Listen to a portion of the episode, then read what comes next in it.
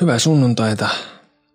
Täällä kuuluu nyt jotain outoa tuota sähköääntä ja mä toivon, että tämä koko ääni mene pilalle, mutta nyt eletään reunalla. mutta mun sisko puhuu mulle usein kohtuullisuuden tärkeydestä. Kaikki nyt tietää, mitä kohtuus on. Ihailtavaa kuria ja tasapainoa. Mutta tota, kohtuullisuus ei tunnu oikein kiinnostavan ketään. Reality TV, some, urheilu, musiikki ja oikeastaan kaikki muukin taide niin tuntuu usein keskittyvän äärimmäisyyteen, koska se on jännittävää. Kaikki suuret hahmot, niin kuin rocktähdet, räppärit, yritysjohtajat, poliitikot ynnä muut on semmoisia ihmisiä, joita tavan kansalaiset ihailee tai paheksuu tai kokee jotain muuta tunnetta, jonka ne värikkäät henkilöt siellä telkkarissa niissä herättää. Ja en siis nyt vertaa itseäni tässä missään nimessä tämmöisiin ihmisiin, näihin starboihin, mutta mä oon itse ollut aina jotenkin äärimmäinen. Ja se on joku semmoinen tyyppivika, josta on ollut lähinnä haittaa mun elämässä. Mutta on se jotain positiivistakin saanut aikaa. Ei niin paljon pahaa, ettei jotain hyvääkin. Eli tänään aiheena äärimmäisyys.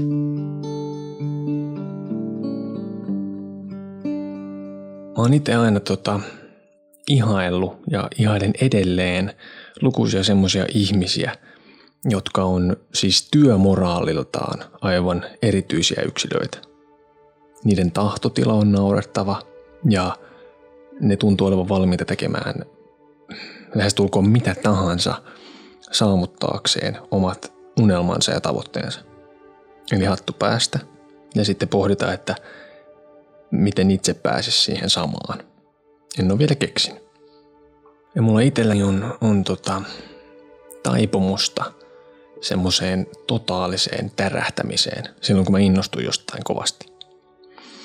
Ja monesti mun tavoitteet on aivan epärealistisia ja onnistumismahdollisuudet on siis alusta lähtien lähestulkoon pakkasen puolella. Etenkin mun menneisyydessä, niin tää oli monesti se kuvio.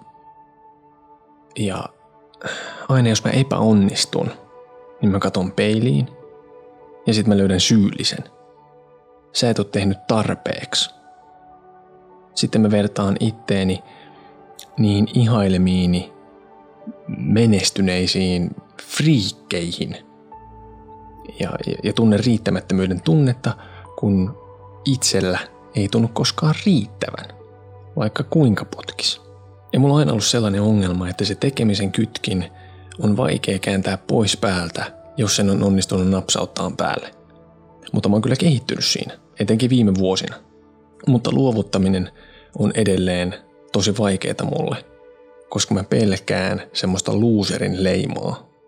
Mä en halua olla luovuttaja, koska nehän on losereita.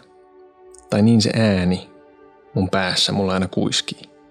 Koska silloin kun mä olin pieni, niin mä häpäsin aina sitä, että mä en pärjännyt missään joukkueurheilussa. Vaikka suuri osa mun kavereista oli semmoisia urheilijoita. Mä en ollut riittävän hyvä – enkä mä uskaltanut mennä samalla tavalla sen pallon perään, niin kuin ne muut skidit. Koska se häpeä siitä mahdollisesta epäonnistumisesta esti mua nauttimasta siitä urheilusta. Ja se esti mua kehittymästä. Ja sen seurauksena mä päädyin aina lopettamaan kaikki urheilulajit, joita mä kokeilin. Ja kaikki ne epäonnistumiset ja luovutukset loi mulle semmoisen näyttämisen halun ja valtavan palon onnistua jossakin – mielellään jossain sellaisessa asiassa, jonka mä itse näen tärkeänä. Tietenkin mä ehkä näen onnistumisen eri tavalla kuin joku ulkopuolinen näkisi sen. Näinhän tämä yleensä menee, itse ei omia asioitaan samalla tavalla. Paitsi sitten tietenkin pitkän ajan päästä, kun taaksepäin on aina paljon helpompi katsella asioita.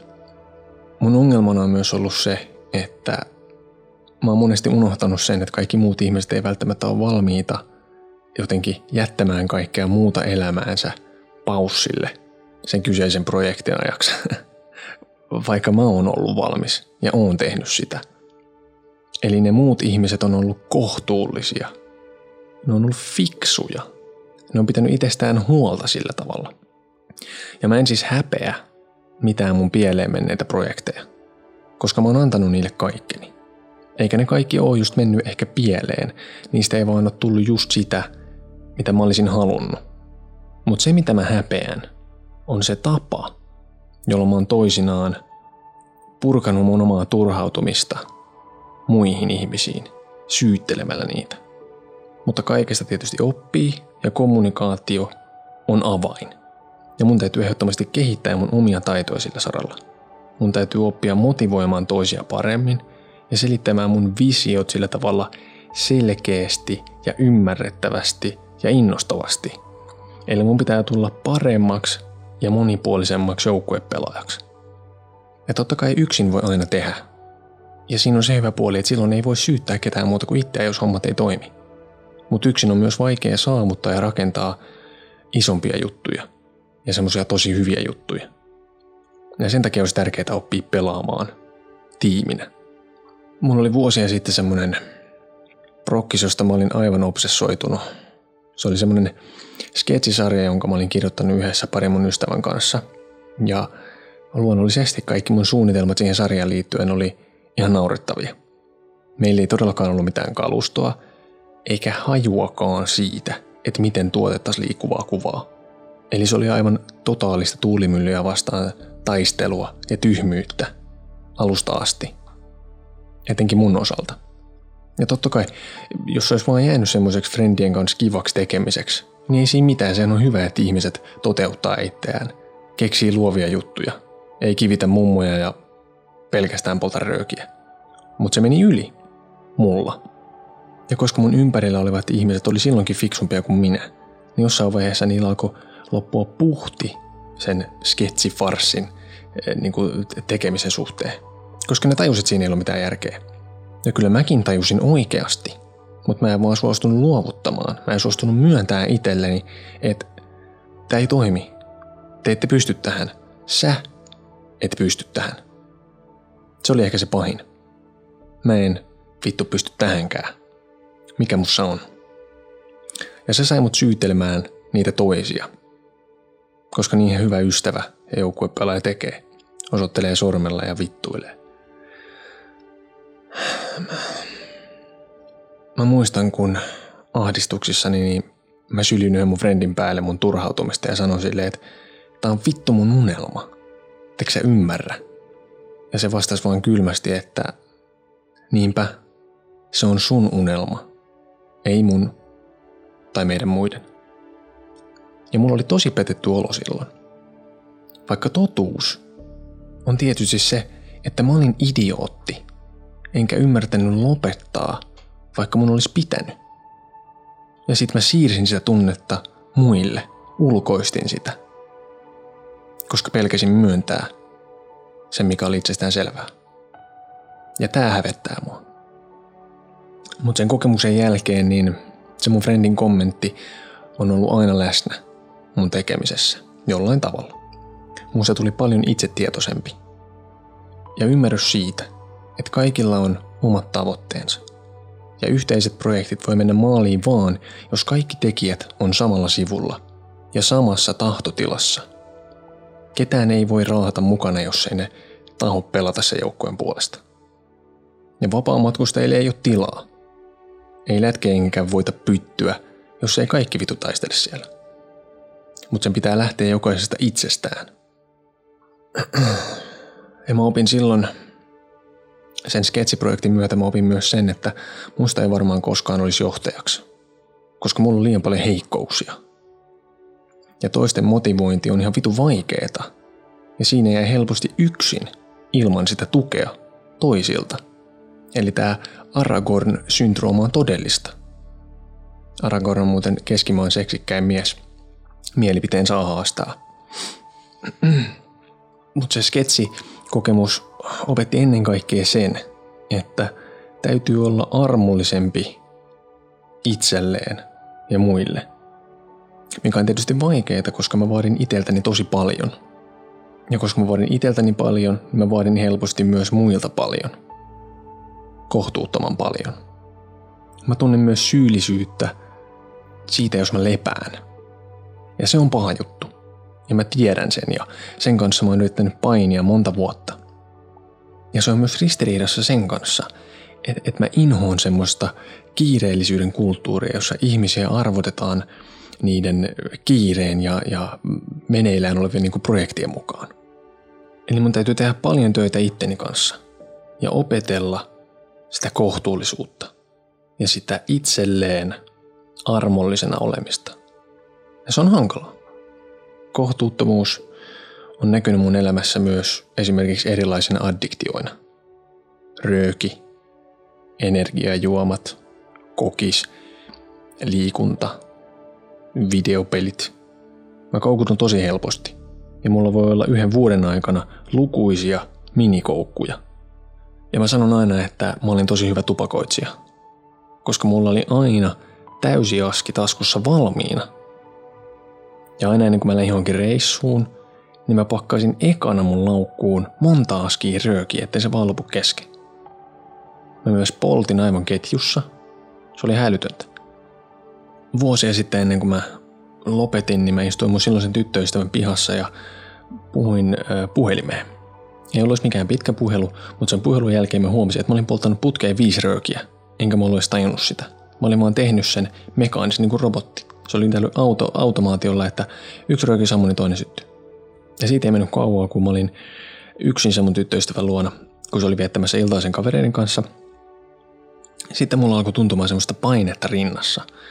Ja hengittäminen tuntui niin kuin pahalta. Se kesti yhteensä viisi tuntia ja se paheni koko ajan. Ja totta kai, koska mä neuroottinen jäpä, niin mä olin varma, että nyt tuli keuhkosyöpä. Mä olin myös varma, että mun vasen käsi puutu. Noni, sydäri tuli. Vittu mua hävetti, kun mä tajusin, että mun täytyy soittaa 24-vuotiaana mun äidille ja kertoa, että mä kuolen tänä iltana. Tai ihan viimeistään niin kuin tässä lähipäivinä. Ja silloin mä sanoin ääneen, että jos siellä jossain on joku Jumala, niin mä lupaan lopettaa röökin polton, jos sä otat tän syövän multa pois. Sitten mä siinä kärvistelin sen viisi tuntia ja katoin Kovanonnen kundi TV-sarjaa Viaplaystä, ähm, kunnes mun tyttöystävä sitten tuli kotiin. Tietysti hänelle kerroin, että minkä takia jätkä on ihan maansa myynyt ja sitten tota noin, niin hän hyvin rauhallisena siinä tutki vähän mun selkää ja totesi, että sun on ihan hirveä jumi täällä yläselässä. Ja se kipu siis resonoi sieltä mun rintaa ja aiheutti sen takia sitä ikävää tunnetta siihen hengittämiseen. No se hiero mun selkää ja se kipu lähti. Ja sit mä en kuollutkaan. Mut koska mä olin periaatteessa luvannut jollekin Jumalalle, niin mulla oli pakko lopettaa se tupakan poltto. Ja se jäi siihen. Mä lopetin ihan älyttömän ketjuttamisen siis seinään. Eli välillä mun äärimmäisyydestä on myös hyötyä. Koska mä oon suhteellisen päättäväinen sitten kun mä oikeasti päätän tehdä jotain. Vaikka mä oon kyllä monesti siis aikamoinen jahkailija. Sen jälkeen mä en ole myöskään kertaakaan pystynyt katsomaan Kovanonnen kundisarjaa. Vaikka mä olisin halunnut. Mutta se rööki jätti mun elämään ison aukon, jota mä aloin täyttää liikunnalla. Mä innostuin siitä tosi kovaa. Ja itse asiassa niin kovaa, että mä halunnut pitää lepopäiviä ollenkaan. Ja sitten mun ympärillä olevat ihmiset joutu pakottamaan mut siihen lepoon. Eli sekin meni heti överiksi. Yhdestä äärimmäisyydestä toiseen. Mun ystävä sanoi mulle joskus teiniässä, että hän osti mieltä, että ihminen tarvitsee jonkun addiktion. Ja mun kohdalla se on aina pitänyt paikkaansa, koska mulla on aina ollut joku semmoinen asia, josta mä oon ollut jollain tavalla ihan semmoisessa pelikiimassa. Energiajuomat on ollut mulle esimerkiksi yksi semmoinen paha juttu. Koska mulle tulee semmoisia kausia, että mä juon niitä päivittäin. Ja se hävettää mua. Koska se on jotenkin ihan naurettava koukku. Ja siis onneksi mä en ole koskaan ollut kiinnostunut mistään huumeista. Koska mä olisin varmaan niidenkin kanssa ihan vitu hyvä. Ja viime kesänä mulla oli semmonen intohimoinen lyhyt suhde semmoisen rappioromantiikan kanssa. Mä annoin tietoisesti itteni lipsua semmoiseen huitapelielämään. Mä join enemmän alkoholia kuin koskaan aikaisemmin. Varmaan Siis join enemmän alkoholia kuin koskaan yhteensä mun elämässä. Ja sitten mä poltin taas röökiä sen kesän. Mä vedin ihan hulluna nuuskaa ja sitten mä söin pelkkää paskaa. Mä en nukkunut juuri lainkaan. Ja sitten mä yritin vielä nähdä mahdollisimman monia naisia. Et tosi hyvä kombo. Ja senkin myöntäminen hävettää. Mutta mä halusin nähdä sen puolen itsestäni. Mä halusin nähdä, mitä se tekisi mulle. Eli mun oli pakko mennä sinne äärilaitaan, jotta mä sain sen kokemuksen. Ja se, mitä se teki mulle, oli se, että mulla oli joka päivä henkisesti ja fyysisesti ihan hirveä olo. Äärimmäinen välinpitämättömyys omasta itsestä. Mikä ei kiinnostanut, rahat oli loppu, koko ajan darrahiki ja vyön päälle mennessä kasvaa semmonen skidireppu. Se oli mun elämäni kurjin ja sekavin ja samalla ehkä jopa jollain tavalla kokemusrikkain kesä yhdessä paketissa. Ja mun täytyy sanoa, että tässä oli tosi paljon siistimpää leffoissa ja TV-sarjoissa.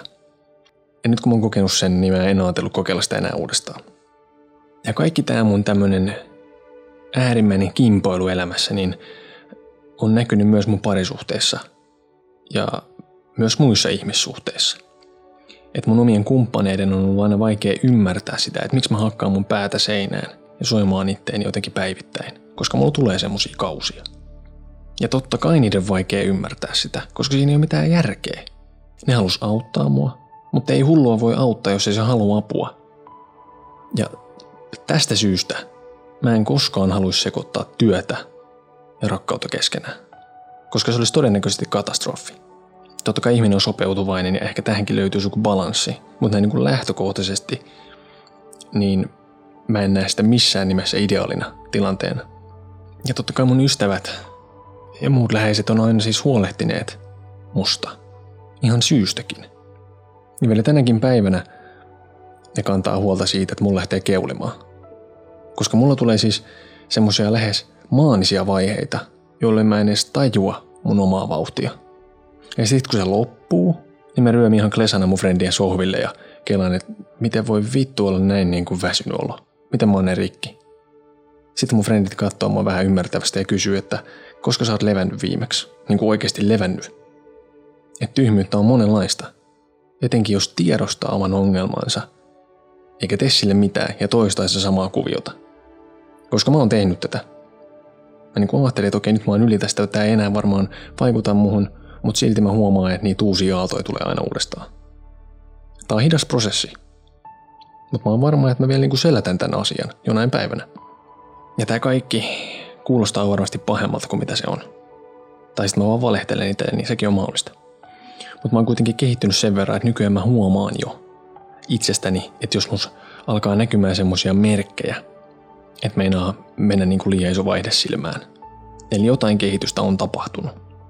Ja mä oon siis äärimmäisen kiitollinen niistä ihanista ihmisistä, jotka jaksaa ymmärtää mua ja tukea mua, vaikka mä oon välillä tosi, tosi raskas. Ja mun sisko on siinä ihan äärimmäisen hyvä muun muassa.